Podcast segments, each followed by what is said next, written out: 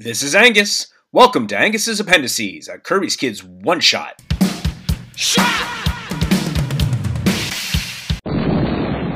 Welcome back, kids, and thanks for listening. April is Captain America month as we count down the days till April 26th, Avengers Endgame. Captain America was chosen by our readership to be the in focus comic book character for April. So let's do a little Kirby kernel on the creation of Captain America. Hey, Wilford, fire up the tractor. Time to harvest another Kirby kernel. Our Kirby kernel for today is the creation of Captain America, because Captain America was created by none other than Jack Kirby, along with his partner Joe Simon. Cap's birthplace was at Timely Comics, the company that would eventually become Marvel. And given that Captain America was created in the early 40s, actually his premiere issue went on sale in December of 1940, his ultra patriotic nature had a purpose. Simon and Kirby were not exactly the biggest fans of the Nazis, and the United States had yet to enter into the war. So it was this vehicle, the creation of Captain America, that would spur on Joe Simon and Jack Kirby to want to get America into the fight and do what is right. The cover of Captain America number one was Steve Rogers punching Hitler in the face, and Captain America number two subsequently was Steve Rogers about to punch Hitler in the face. Granted, not every Cap book had its hero in some stage of Fuhrer bashing or assaulting, but pounding on Nazis was a common occurrence in Cap's early days. And then, after the bombing of Pearl Harbor, Cap graciously included Emperor Hirohito in his campaign of punching everyone we fought in World War II. His fist based patriotism was a colossal hit with American comics readers. That first Captain America book sold nearly 1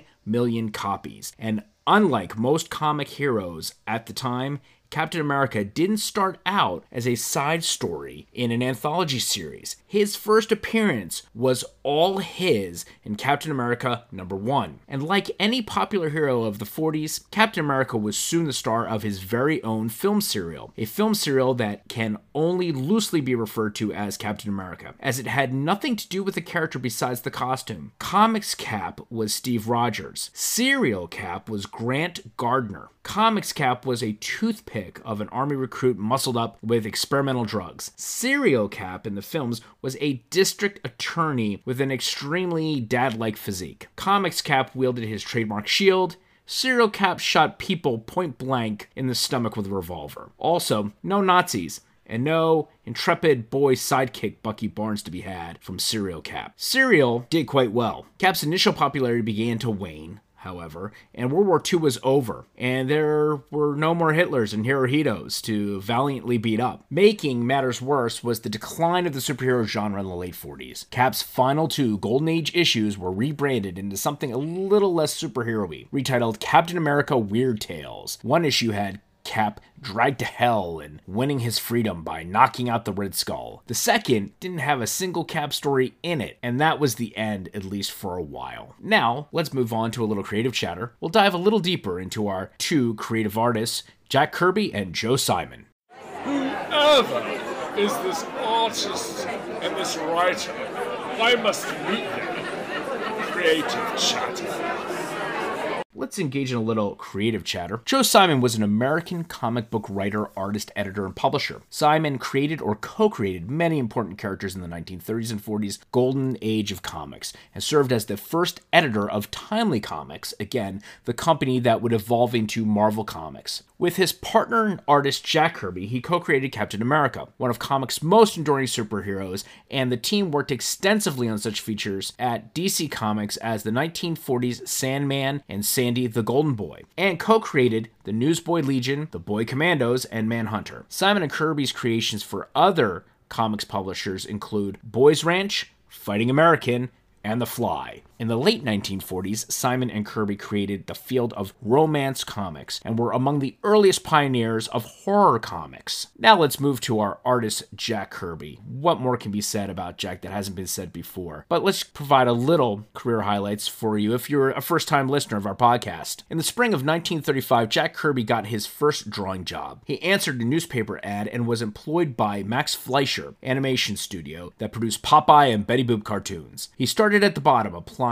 opaque paint in animation cels. The pay was poor, and he did not get along with his bosses, who thought that he was too eager to move up the ladder. He was persistent, however, and tested for the better paying position of in betweening, which would have also made better use of his talents. But despite successfully landing the promotion, he left his job in 1937, the year before Fleischer Studio moved to Florida. His next employer was H.T. Elmo, owner of Lincoln News, a syndication company that offered lower price knockoffs of popular syndicated strips to newspapers that could not afford the real things. For example, Kirby produced a note for note imitation of E.C. Segar's Popeye strip called Socko the Sea Dog. Kirby produced staggering amounts of material in different styles for Lincoln, which published them under many different artist names. Most of these named artists never actually existed, being instead company placeholders to put under the title of a strip no matter who was actually doing the drawing. This was a practice later used by many of the lower end comic book publishers for whom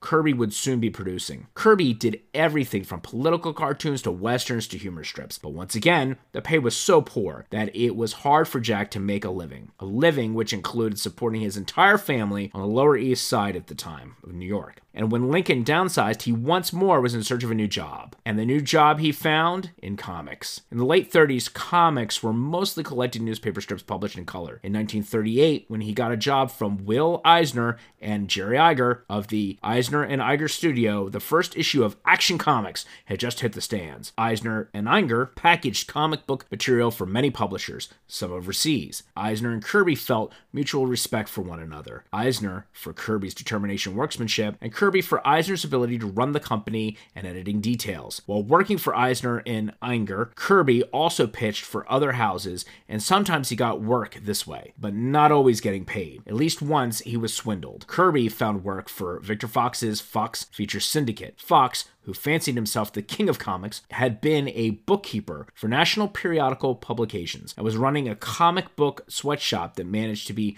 churning out mediocre comics creations by some of the then brightest lights in the comics industry. Names like Will Eisner, Lou Fine. While Fox's wages were low, he paid them in time. So Kirby labored 60 hour work weeks for months at Fox's company, where he met his future partner, Joe Simon, who had been hired as editor, supervising artists and writers after Fox parted ways with Will Eisner. Simon was fast and good unlike so many other young artists of the period who had to hack out work just to make a living. And Simon asked if Kirby was interested in extra work, since Simon needed help with a comics concept that he had created and sold to Novelty Press called The Blue Bolt. This began their long partnership, and Kirby finally adopted Jack Kirby as his full time work alias. Simon would later speculate that Jacob Kurtzberg would adopt the Kirby pseudonym so Victor Fox wouldn't know he was freelancing. And that is a story of how our namesake, Jack Kirby, met Joe Simon, and the rest is history, as they say, folks. So now let's dive deeper into Captain America Comics number one and head over to our literary aisle.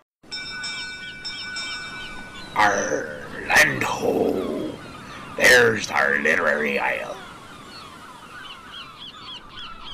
Captain America Comics number one provides an incredible value for its time. There are actually four stories contained in this particular volume, and an additional two bonus smaller stories for evolving characters that would eventually be introduced into Timely Comics. So, the four stories that are contained within this volume are Meet Captain America, which essentially encapsulates Cap's origin story, the one that most of us who have viewed Captain America, the first Avenger movie, can relate to. This was that foundational base with which that movie was then made. The second is No Man But Captain America Could Solve the Riddle. This one gets into Cap's ability to discern what might be going on from an espionage perspective and weed out those who are trying to sabotage America in light of World War II breaking out and the Nazis making advances throughout Europe. The third is Captain America and the Chessboard of Death. Again, a very similar type of story with respect to espionage, assassinations taking place, Captain America and Bucky coming in to save the day. This is very central in all the themes of all four of these stories. You really begin to see a sense of number one, paranoia, meaning have the Nazis infiltrated the American government and do they have agents actively looking to undermine America while America waits on the sidelines for World War II to call them to enter in? Again, when this particular comic was published, America had yet to enter the war. However, they were providing aid to the United Kingdom and allies in Europe. Our fourth story, The Riddle of the Red Skull, introduces that iconic character. However, it is not what Red Skull would evolve into eventually be. This particular story can be encapsulated by embracing all the themes of the previous three and exposing an actual member of the military industrial complex as having become a turncoat and making that particular character be the Red Skull character. It's an interesting twist, but nonetheless, this is the first iteration of the Red Skull character, which eventually would become iconic as Captain America's opposition. Overall, how would I rate this comic? I have to say it was an enjoyable read. The dialogue was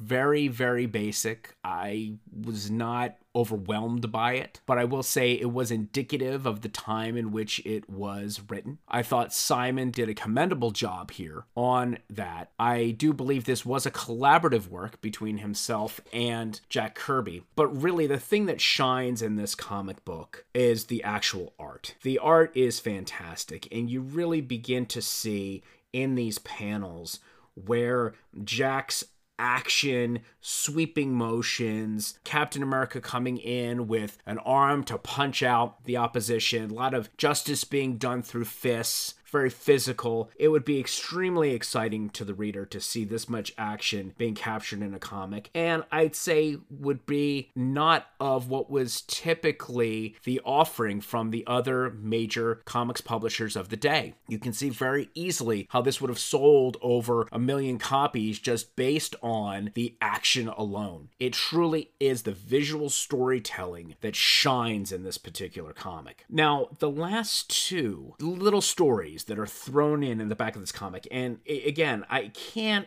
overemphasize the real value within this comic to the reader. What you're getting as a reader here is essentially, oh my gosh, almost 66 pages of goodness as it relates to content. That's a pretty thick book for the day. Now, in the back of this particular comic was the following you had Hurricane, which essentially is a character, the son of Thor, god of thunder, and the last descendant of the ancient Greek immortals, returns to Earth to fight his ancestral enemy, Pluto, the devil, whose horrible crimes have almost ruined civilization. So there you go. That's kind of the premise behind that one. This was an introductory character at the time, which would then go on to evolve into the Makkari character that would eventually show up in Jack Kirby's Eternals series. The last small story in this particular volume is that of Tuk the Cave Boy. And Tuk, who is a member of his tribe of Cro Magnons that thus lived about 43,000 years ago. So it's, I guess, for its time, a prehistoric cave boy kind of drama. Now, this particular Tuk character would only go on to appear in 12 other issues of various other comics as kind of a throw in or an appearance and really didn't take huge root would have tremendous success. But nonetheless, it is entertaining for its small little value included in the back of this comic. Overall, I would recommend Captain America Comics number one to all readers. It is extremely entertaining. It definitely encapsulates the day, the mood, the feeling. There is a lot of paranoia that you see in the comic. The central themes of rooting out spies and saboteurs that are trying to undermine the efforts of America as they valiantly step up to the plate and support their allies in Europe in their efforts. And the overall opinion of both Simon and Jack Kirby that the Nazis are bad and and America really needs to step up to the plate and take action, and truly doing that through the Captain America character. So, hey, we would love to hear from you. What was your opinion of Captain America Comics number one? Please send us an email at Kirby's Kids Podcast at gmail.com or leave us a message on the Anchor app. And stay tuned for further issues of Captain America, our in focus character for the month of April. Excelsior!